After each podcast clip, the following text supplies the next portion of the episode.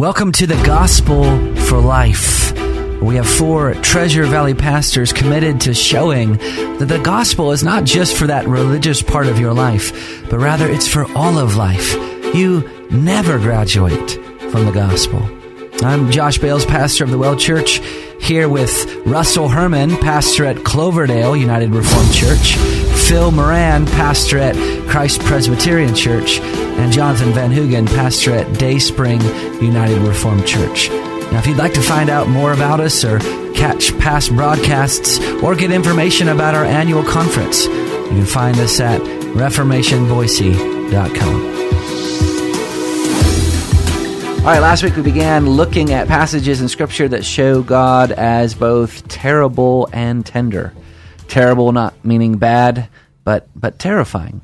God God is the lion of the tribe of Judah. Specifically, it says that of Christ in Revelation five. But God is just not um, terrible or majestic. He is tender and meek and full of kindness and mercy.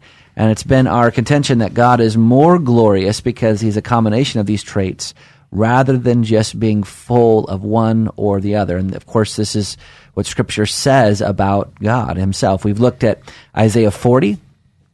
We've looked at Psalm chapter two. And last time we were together, we looked at Isaiah chapter six. So today we're going to turn to the New Testament in John chapter six, where we see Jesus Christ. Um, and what we would like to see there is how Jesus, being the second person in the Trinity, is, um, to use the, the alliteration, both tender and terrible.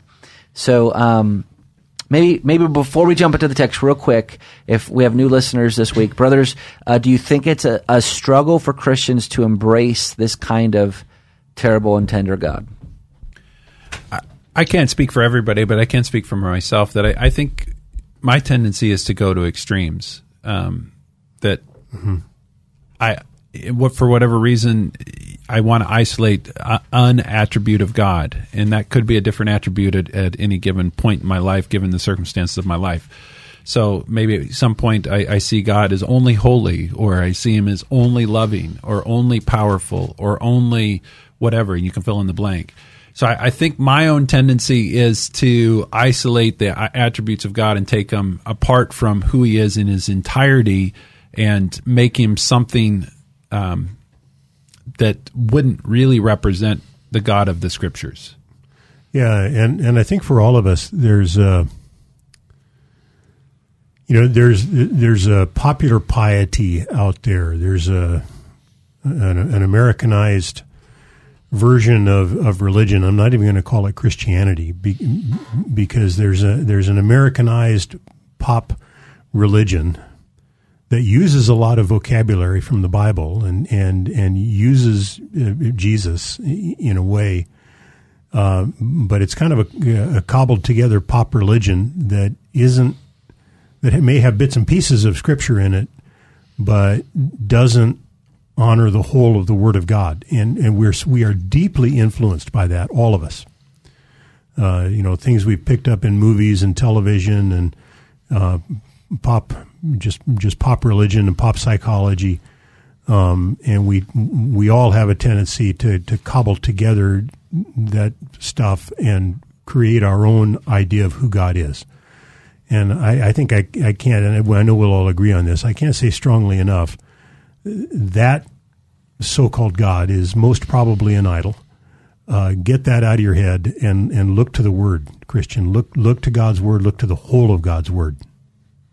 And this is why it's a good um, practice to be reading all parts of the Scripture. This is why it's a, such a good practice to be in church a lot, yep, as much as you can, because you aren't picking the text. The pastor is picking the text and, and sometimes leading you in places maybe that you wouldn't want to go and revealing something about the idolatry of your heart of the gods that you've created. And so I, I just think it's a great idea not just to be in the Word, um, but to be in all parts of the Word of God, because you want yep. to know the whole counsel of God. I, I just remember from my own childhood that I tended to read the same portions of Scripture over and over and over again. Not healthy, not a healthy spiritual diet. It's like eating donuts all the time, which Yeah. That's, I saw you have one today. Yeah. Wait a minute, wait a minute. Don't, Guilty. Go, too, don't go too far. Yeah, yeah it, you know, you mentioned that um, we have a tendency to read uh, certain portions that we like, but even even if the pastor's picking, us, picking sermons, he ought to be preaching the whole counsel of God. Mm-hmm. In fact, it's one of the beauties of preaching through a, a, a book, for instance. I come on passages that I would rather not uh, go into, you yep. know, um, but I'm I'm forced to because I'm preaching through those passages, coming to an understanding, sometimes for the first time myself as I come up on those and have to wrestle with the text in order to communicate to the people. So it has to preach to me as well as to them. Yeah. All right, so uh, quickly around the table with me, I have to my first left, Pastor Phil Moran from Christ Presbyterian Church. Good afternoon. Good to be here. Where can people find you at? Uh, well, I'm right here in the studio at the moment. And, you know, no, people can find our church uh, on the web at Christ Press Boise dot org. And then to my second left, I have Pastor Jonathan Van Hoogen at Dayspring Reformed.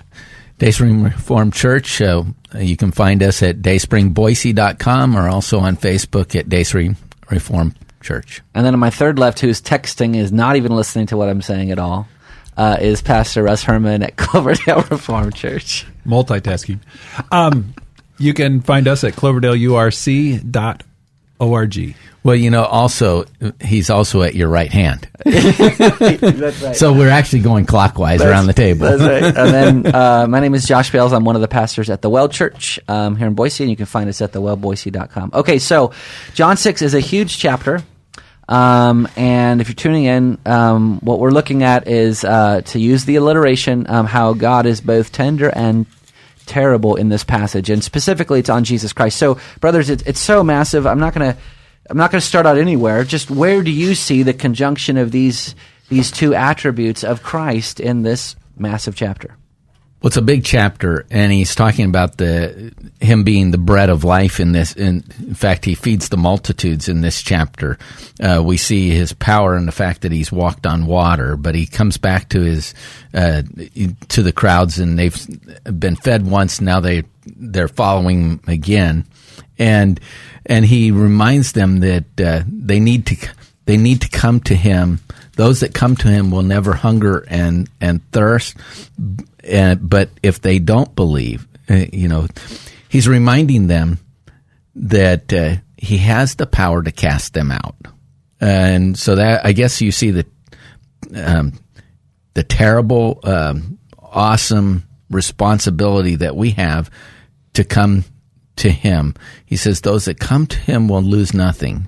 Uh, all that is been given to him, he will raise up on the last day. There's his power again, mm-hmm. um, and they'll have eternal life.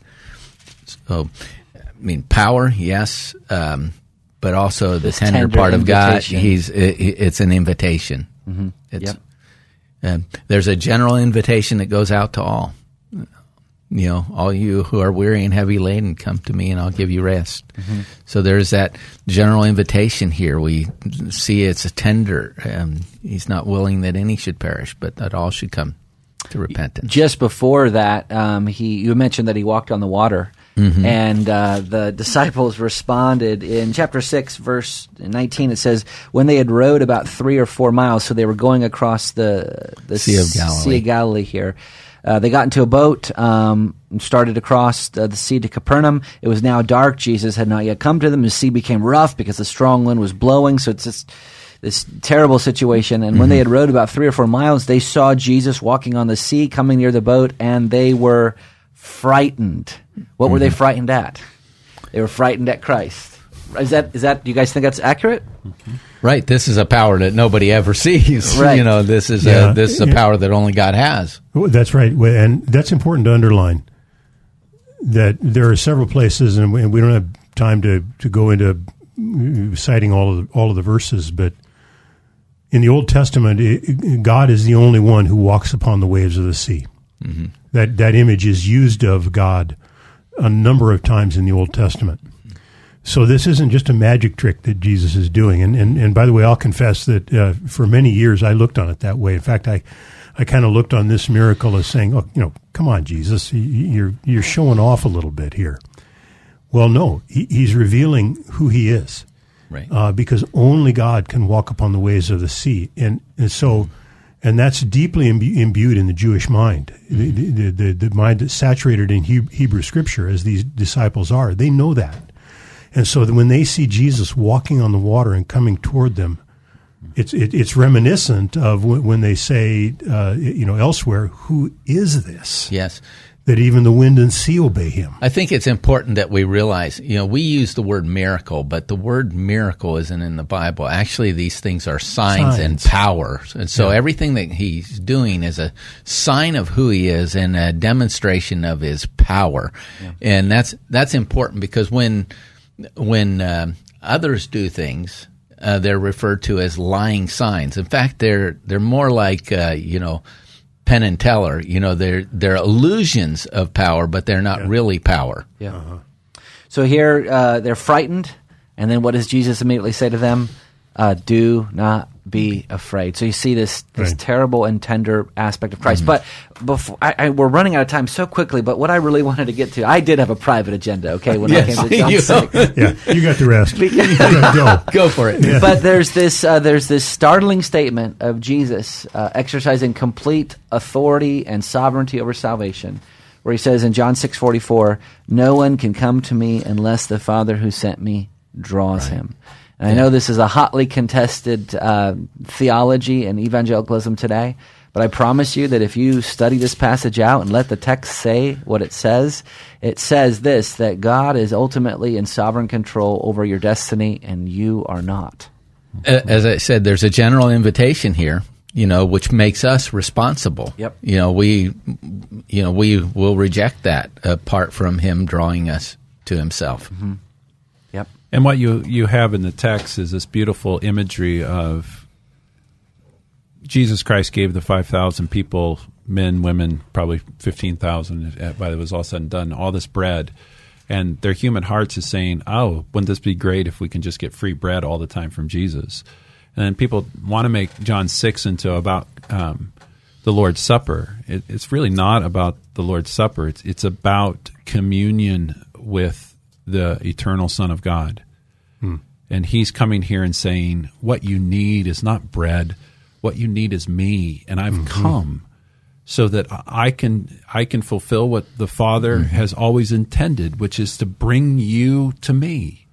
Yeah. And I'm here to, to accomplish that purpose. And I will do it by having my body broken. Yeah, ultimately. And my blood poured out. What they need is a participation in his life and death. That's right. And so it's just a beautiful imagery of saying, what you want, you don't understand, but I will help you understand it by the work of my Spirit within you. And what you need, I will provide all of it. You can't contribute anything, and I'll do it. And even after I've provided for it, you're not going to want it, so the Father's going to draw you. Mm-hmm. Yeah. He's going to entice you. He's going to woo you. So this is what mm-hmm. you'll end up getting, exactly what you've mm-hmm. ever needed. Yeah. yeah. That's really how the sinfulness is so displayed in John six. They come to Jesus at the beginning thinking, you know, the, the kind of Messiah that we need is a Messiah that provides us a little bit of help. They mm-hmm. were looking for deliverance from the Romans, and so they thought maybe this miracle worker can provide us a little bit of help. And what Jesus basically comes back and said is, says, no, you don't need a little bit of help. You're completely helpless. If you don't have me, you're lost completely. Right. And it's the whole message of salvation. You don't need to be delivered from the Romans.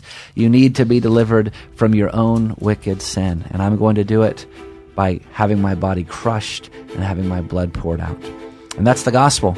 Um, you've been listening to Gospel for Life. Uh, if you want to get caught up on any of our past broadcasts, just subscribe to our iTunes account at the Gospel for Life or go to reformation boise dot com.